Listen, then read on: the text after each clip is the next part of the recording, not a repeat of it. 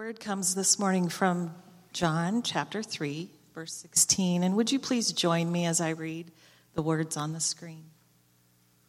For God so loved the world that he gave his only Son, that whoever believes in him should not perish, but have eternal life. And today I light the candle of love.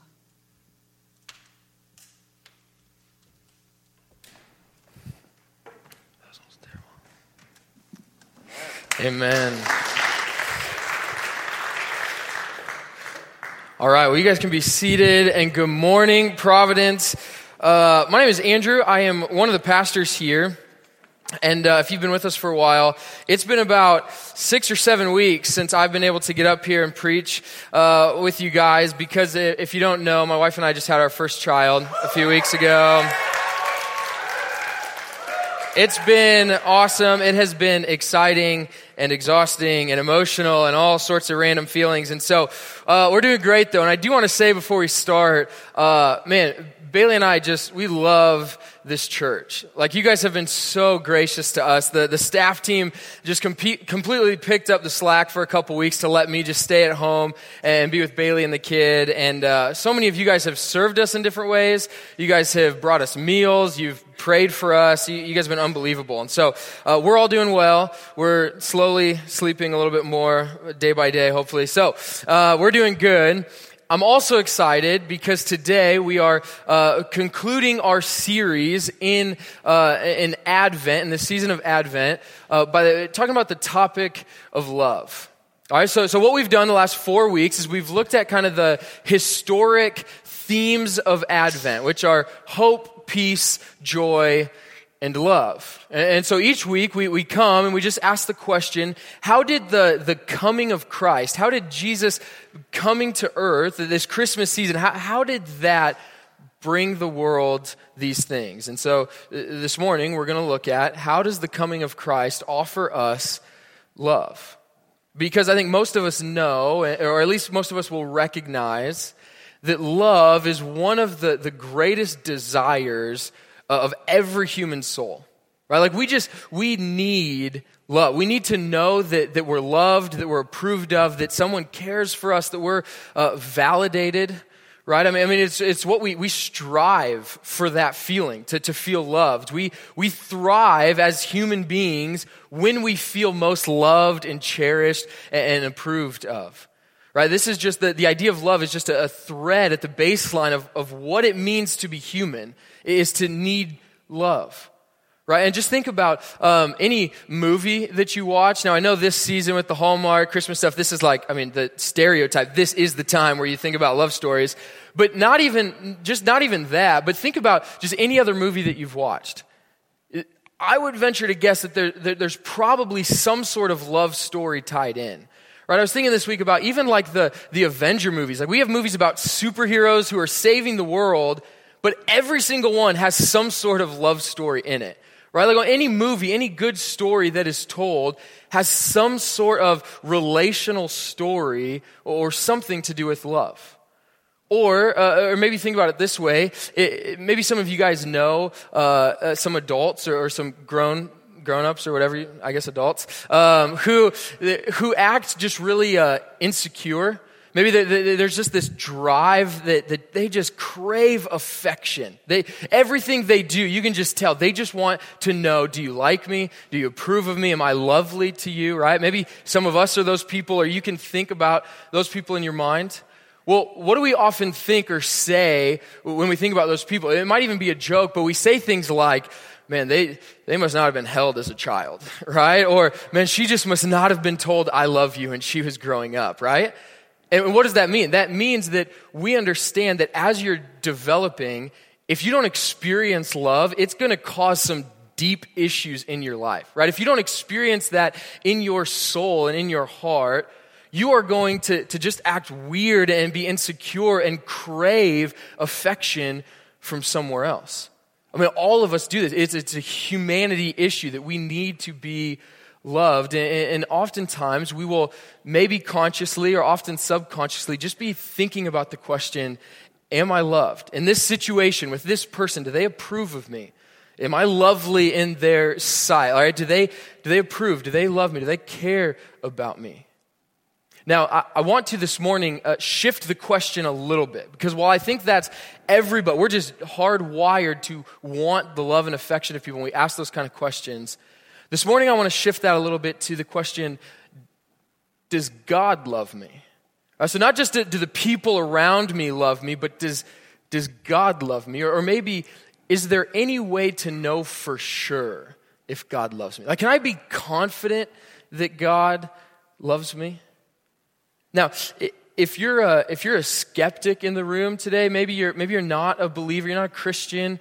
Um, I want to ask you just to, to track with me, just to roll with me a little bit, because if there is a God, if God is real and He is uh, perfect and the most glorious, the Creator of all things, if that is the God that created you and me, then it's a pretty logical question to just ask: well, would would that God care about me? Does that God love me? If God is real, it's a it's a pretty logical question to just ask, well, how does He feel towards me? Does He love me? Because if there is a desire that's in all of our souls, like at the core of our beings, if there's a desire to experience love, and if there's a God who created us, then the greatest satisfaction and security of being loved would come from being loved by that God. Right? If He's the one who created us and He is all powerful and, and all just majestic, and we need to be loved, then by Him loving us would offer us the greatest amount of security and satisfaction. And the good news for us this morning, I'm just going to give you my punchline just right away, is that love loves the unlovely.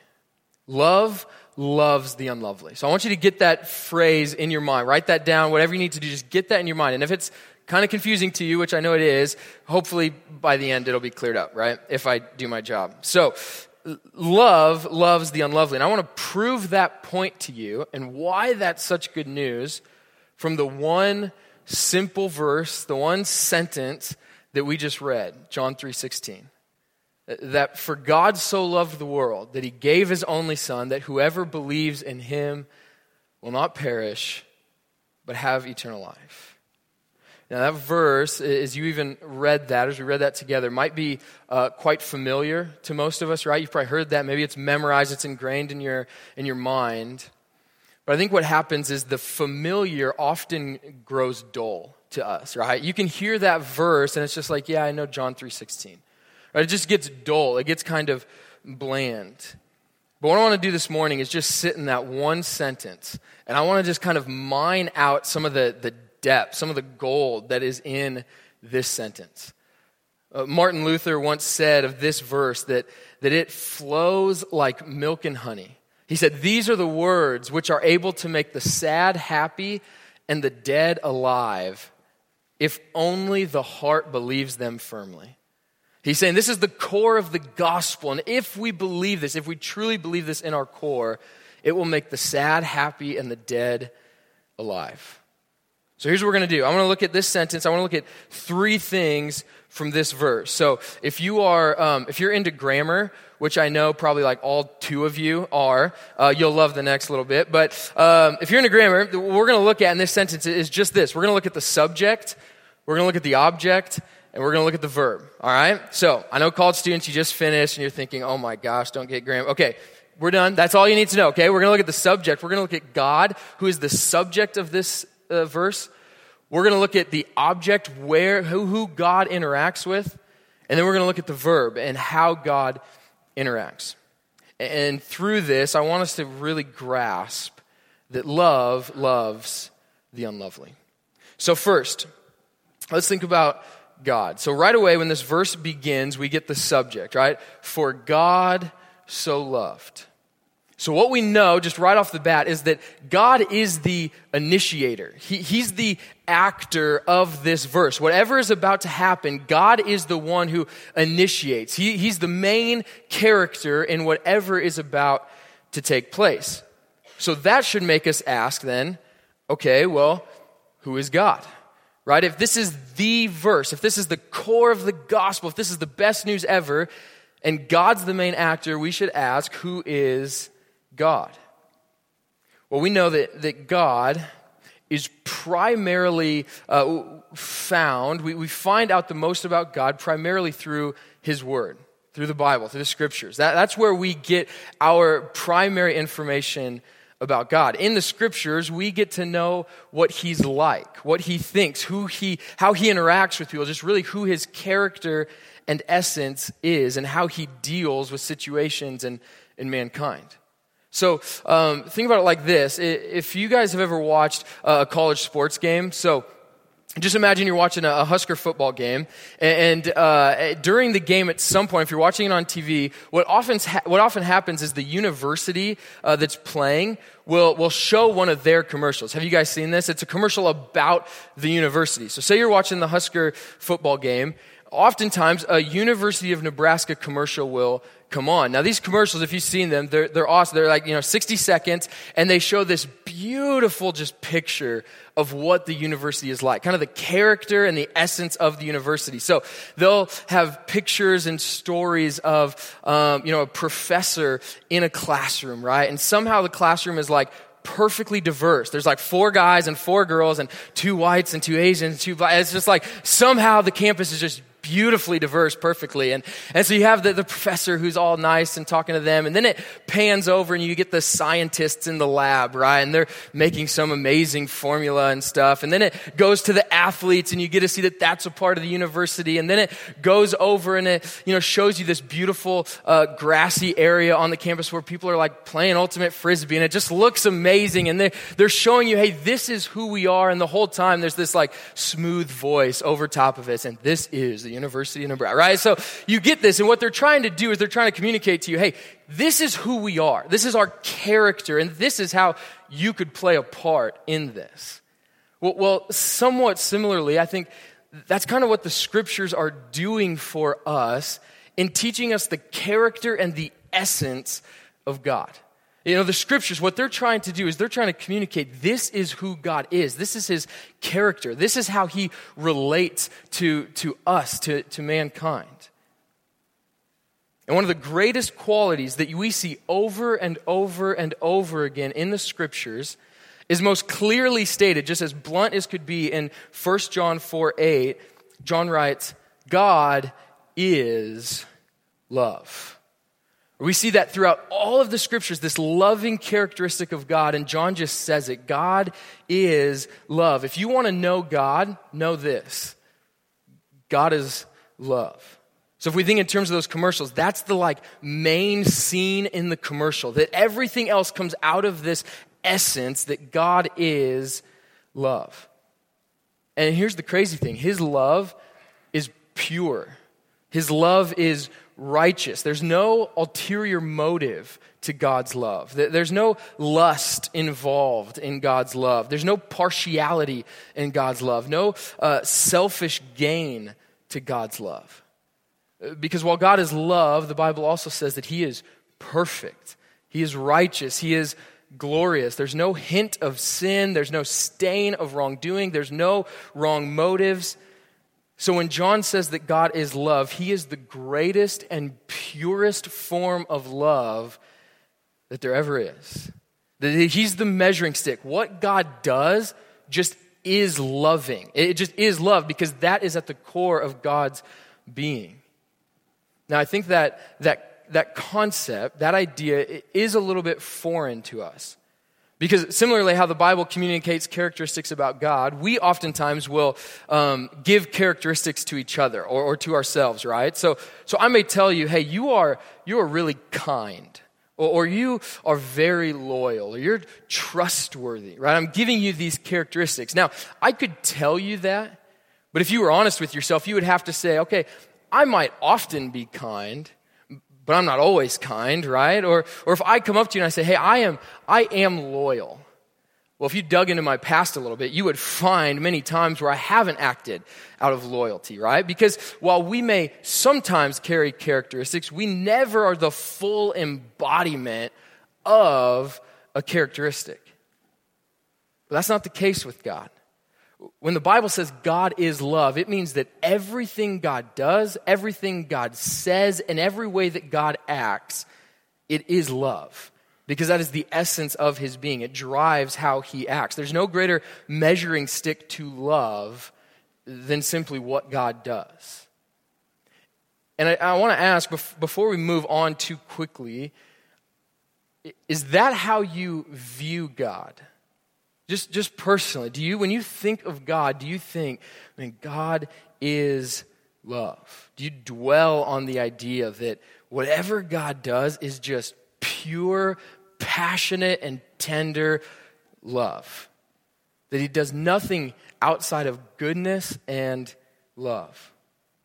And if that isn't the, the view that you have of God, I would just ask, would you, would you dwell on that this morning?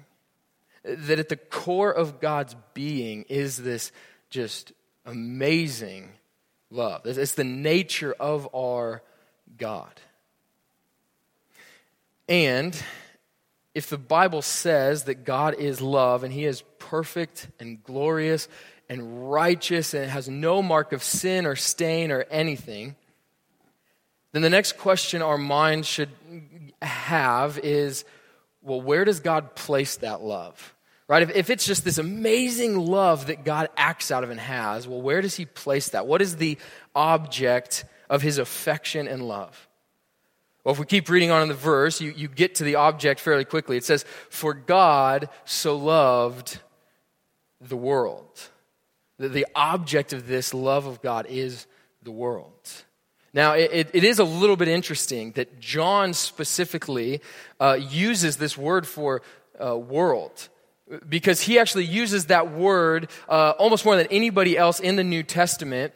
But when he uses the, the word world, he oftentimes speaks of it in, in fairly negative terms. Let me just give you a few from his gospel and then from the one of the letters that he wrote later on. In John one, he says, the world was made by God, but the world doesn't know or love God. In John seven, he goes so far to say the world actually hates Jesus. John seventeen, he says the world hates the words of God, the commands of God, the laws of God. In First John, his letter that he wrote to the church, in First John two, he commands us, do not love the world. He says, don't love the world, for in the world is sin, that sin comes from the world. And in First John five, he says, I don't want you to be of the world. I want you to actually overcome it. I want you to overcome this world. So as you can see over and over again, John specifically speaks of the, the wickedness of the world, the sin of the world, the rebellion of the world. He even goes so far to say, do not love the world. So while John three sixteen says God has this immense love for the world, the rest of John tells us that this object of God's love, that the world, it's undeserving. It's unlovely. The, the world has not earned God's love, for the world, the world has not loved God. The world has not followed God. For many of us, I, I think that we can often fall into the trap when I say things like that. We can kind of agree and we can nod and we can say, yeah, I mean, no kidding, right? I look at the news. Yeah, the world is a, a wicked place, right? Like, I look out there and I see all these people and they're just wicked and they don't love God and they're, they don't deserve God's love. And we look at the, the murderers and the pedophiles and we think, yeah, no, no kidding. I mean, the world's going to hell in a handbasket, right? We, there's no way that God should love the world. But you want to know the unfortunate truth? The Bible actually says that it's not just a out there problem. It's an in here problem. You know, the Bible doesn't make this distinction between some people who are made lovely and some people who are made unlovely. Some people who have were just born naturally deserving God's love and some people who were born wicked and don't deserve God's love. You know, the Bible only makes really one distinction there. It says there's God and there's everybody else, right? There is God who is perfect in all things, and there is everybody else who has run away in sin. There's the God who created us for a relationship, and there's everyone else who has rebelled and run from him. It's not a kind of us and them. There's this idea of all of us have sinned. All of us have rebelled. All of us naturally are undeserving of God's love. In other words, all of us at our core are unlovely. Now, this is going to be, I think, one of the hardest things for us to, to kind of hear today, to really at a soul level hear today. uh, because th- this notion just kind of rubs us the wrong way. I think there's a, a cultural lie that we often hear that, that even for a lot of us that we uh, can believe in. And I think it goes something like this, that that if God is good and loving, right? If we can concede that point, God is good and loving, then he should treat me always in a, in a good and affirming type way, right? So uh, if I suffer, like if tragedy hits me, or if I want to live this way and God is saying live this way, then God's not loving, right? Then he can't be good if he kind of rubs against how I'm living or what I want to do. And so we think, man, if I want to live my life a certain way, and God says, no, that's wrong, you should live this way, we think, well, God's not good and loving then. If God is good, he would just be tolerant of everything that I do and everything that I am. Or we hear this, this idea of, man, if, if I live a life completely against God, rejecting God, not wanting him, doing everything my own way, and that God would send me to hell, then he's not loving, right? He's not good then. And what we've done is we've completely flipped the script here, and instead of God being the measuring stick for love, now it's simply how I feel or how I want to live, and if God treats me in an affirming way, then he's loving. If he doesn't, then he's unloving. You see, the assumption behind all of that is simply this. I deserve God's love, and if he doesn't give it to me, the problem's with him, not me. Right, that's just kind of the mindset that many of us have. That, look, I, I deserve God to love me. And if he doesn't, then the problem is with God. Yet as we've seen, that the Bible will consistently say that none of us deserves God's love. The whole framework is off because we don't deserve the love of God. Not you, not me, not the best of us, not the worst of us. No one deserves the love of God. And the reason for that is because God has created us to be in a perfect relationship with us. That's how we were created, to be filled with God's love, to be in this relationship, to have joy and to worship him. And all of us have run away. All of us have sinned. All of us have rebelled against that relationship. And if God is as perfect and glorious and majestic as the Bible says, then any small act we do against him or his will is egregious. Like it is a vile act to love other things more than the most loving and gracious and beautiful God in the universe. And so uh, let, let's just do this quick. I want to run through a couple things because I think this is uh, this is where our hearts are most hard, right? We have, we are phenomenal at justifying the things we do. We are phenomenal at thinking we're better than we are. So let, let me just run through some of these and just think if this might be you. Uh, say you're a, a teenager. Remember back when you were a teenager and you were growing up in your parents' house. Was there ever a time where your parents told you to do something and you just blatantly disobeyed? Right? I mean, was there a time where, where you were supposed to do something and you just actively disobeyed what your parents said? Ever a time where out of frustration and hormones, you just say, I hate you and like I don't want anything to do with you, right? And you, you just treat your parents terribly. Anytime that you uh, acted sinfully against your siblings as you were growing up, right? Like all of us, right? I mean, that alone is against the standard and the will of God, and therefore we don't deserve the love of God. Or think about this for, for college students in the room. You just finished finals, right? So you had this whole semester. Let me just ask you this. Was there ever a time in this semester where uh, maybe you took a little bit of a shortcut that wasn't quite so ethical? Uh, like you wouldn't maybe tell your professor that you did it, or maybe you cheated a little bit, but now I know there's justification for everything, and so it's not as bad. Or maybe you said you read certain things that you didn't actually read, or you said you did certain things for a project that you didn't actually do, or or any of that stuff. If we don't live to a fully uh, ethical standard, we don't meet God's standard and we don't deserve God's love. Any of that is harm enough to not deserve the love of God. Or, or for uh, for couples in the room, you, you ever just snap at your spouse for really no reason at all? Maybe you just had a bad day and you come home and they have done nothing to you, but you just kind of take it out on them. They're kind of your punching bag a little bit. They didn't deserve that, but they just were there, and so you did it. Maybe you did something completely, like you knew you were being selfish, and it was one of those moments where you said, I just don't care. I'm going to keep doing this, even though you knew you were wrong, right? I mean, any of that goes against God's will for relationships, and in those alone, we don't deserve the love of God. You know, I could go on and on. When you're lonely, you ever run to porn, or you ever run to a bottle, or you ever run to an abusive behavior? You ever treat people just terribly or for your own gain? I mean, maybe a billion times we do all of this, right? And in any of that, we no longer deserve God's affection and his care because he has a standard for us that we have not met. And while I think that can be hard for some of us to grasp or believe in with our relationship with God, uh, think about it. Think about it this way. Imagine a marriage. Imagine a couple that's married, and the wife is just amazing to her husband. So just picture, you know, my wife. She's just amazing in every way, and so she just loves the husband and cares for him, just, um, you know, just follows his leadership. I mean, everything. She just is this amazing wife to her husband. Yet the husband, in return, is consistently unfaithful. I mean, in every way. There's numerous affairs. Rarely ever even speaks to his wife unless he wants something or needs something from her. Uh, that when he's lonely or wants affection, he'll give some affection just to receive it in return. That when he feels like coming home and spending time, he does. When he feels like being out for a couple weeks, he does. There's no communication. There's no love. He just loves other women more than his own wife.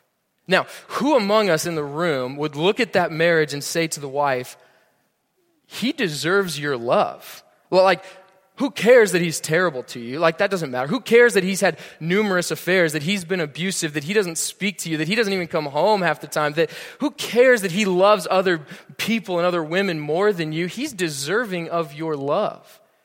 Right? No one, none of us would look at that situation and say that. Why? Because in the marriage relationship, he has not been faithful. He has not lived up to his end of the deal. He has not kept his covenant that he made. And so too, God has been nothing but perfect. He has been nothing but loving. He has been nothing but faithful to his people. And we have run in sin.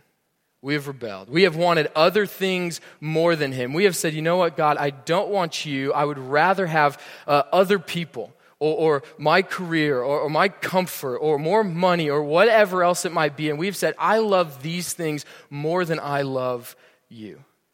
We have been incredibly unfaithful, and therefore we are undeserving of the love of God. We actually deserve abandonment.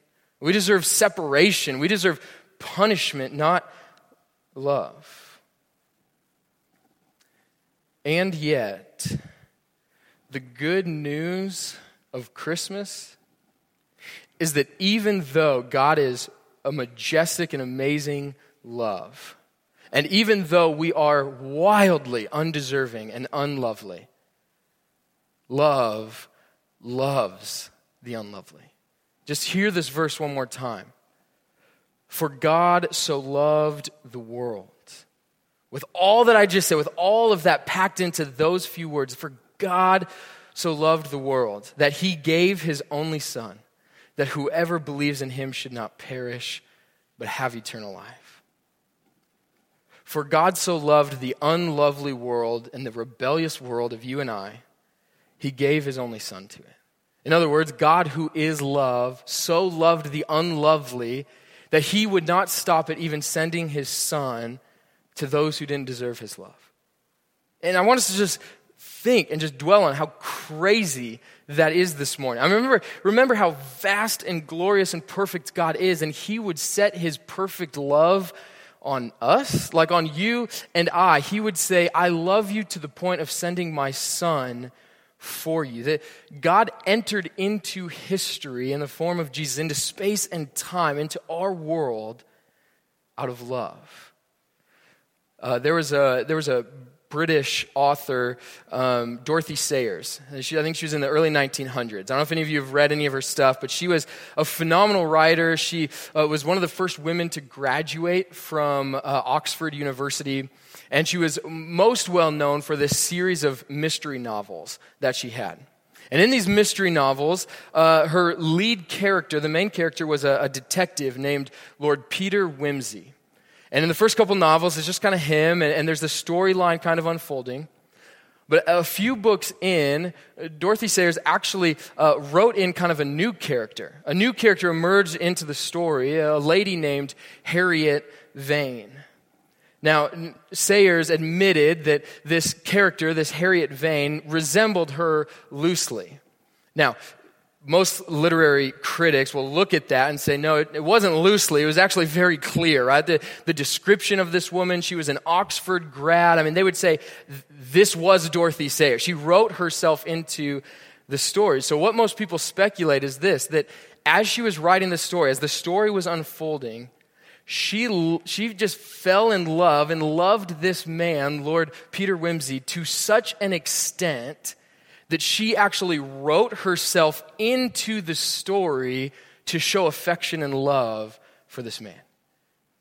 In providence, so too, God, the author of our world, the author of our stories, two thousand years ago, wrote him into the story, wrote himself in to our story simply out of love. That for love, God entered into time and space, sent his son so that he could prove to you and I that he loves us, that he has affection for us. He offered up his only son to the world in order to be killed eventually by the world so that he might save the world. You see how crazy this is? That his love was so great that he sent his son to die at the hands of those who he was coming to save. This is further explained in the, the next few verses. If you were to read on, he says that, that he came that we might not perish but have life. He says Jesus didn't come to, to condemn. Jesus came to save. Verse eighteen says he didn't come to condemn because the reality is we're already condemned. He said, we stand condemned in our sin and unfaithfulness. Yet praise be to God that God wrote himself into the story to save an unlovely people. He has proven that he loves us to the point of sending his own son. And so if we think back, if we go back to the original question, can I know that God loves me? May I suggest to us that we look no further to answer that question than Christmas. I mean, Christmas is the proof. God is saying, look, I loved you to the point of sending my son. As we celebrate this season, what we're celebrating is God's love for the unlovely, the undeserving, the, un- the unmerited, you and I. And he loved us to send his son to be condemned, to face death, to, to face hell, so that the condemned and the dead and those on the way to hell could find life. This is what God has done for us in Christmas. He sent his son because of love. And so to end, let me just ask, I think there might be a couple different types of people in the room. I think for those of you as you hear this, maybe you struggle the most with actually believing that you're unlovely. Right? We just, we, you just, and this is probably my story, that I just have too high a view of myself. It kind of makes sense that God would love me, right? If, if as I'm saying I'm undeserving, you're going through, yeah, but this, or yeah, but this, and we're justifying. If that's, if that's you, would, would this morning, would, would you let God soften your heart and just come to the reality that you did not earn God's love? You've not deserved God's love. You are the unfaithful spouse. But here's the good news. If you don't see yourself as unlovely, you will never fully experience the love of God for you. We have to come to a place where we just fully say, I did not deserve this, I did not earn this, but God has just lavished his love on me by sending his son. Would you believe this morning that love loves the unlovely? But I also want to speak to anyone else in the room that when I was going through that second point, and we're walking through and we're undeserving, did that maybe echo a voice that has been on repeat in your head? Or maybe you've thought for months or years, I am worthless. Maybe people have told you before, you're not worth love. You don't deserve love. God would never love you because people would never love you. I don't earn anything. I'm not deserving of anything. Would you hear from this verse this morning that our God loves you, that our God cares for you, that our God sent his son so that you could be made new. All the mistakes, all the scars, all the wounds, all the hurt, all the, the self-image problems of believing that nobody could ever love you. Well, you look at Christmas and believe love loves the unlovely, that he cares deeply for you. Would we believe that this morning? Would we be a church that thrives and is satisfied in God's love for us? If our soul is longing for love, would we find that in the truth that God loves us? And J I Packer once said that to know the love of God is heaven on earth. It is heaven on earth to firmly believe God's love for us. Would we believe that this morning? Let me pray for us. Father, you are so good and gracious and merciful to us. Father, you have loved an unlovely and undeserving people to the point of sending your son to us. God, we praise you and thank you for the life that you have offered, that you will make the sad happy and the dead alive if we believe this truth. So I pray now for us as a church, would we believe this? At the, at the core of our being, would we believe that God loves us and that changes everything for us? Spirit of God, would you help us this week? Uh, let that sink deep. In your name, amen.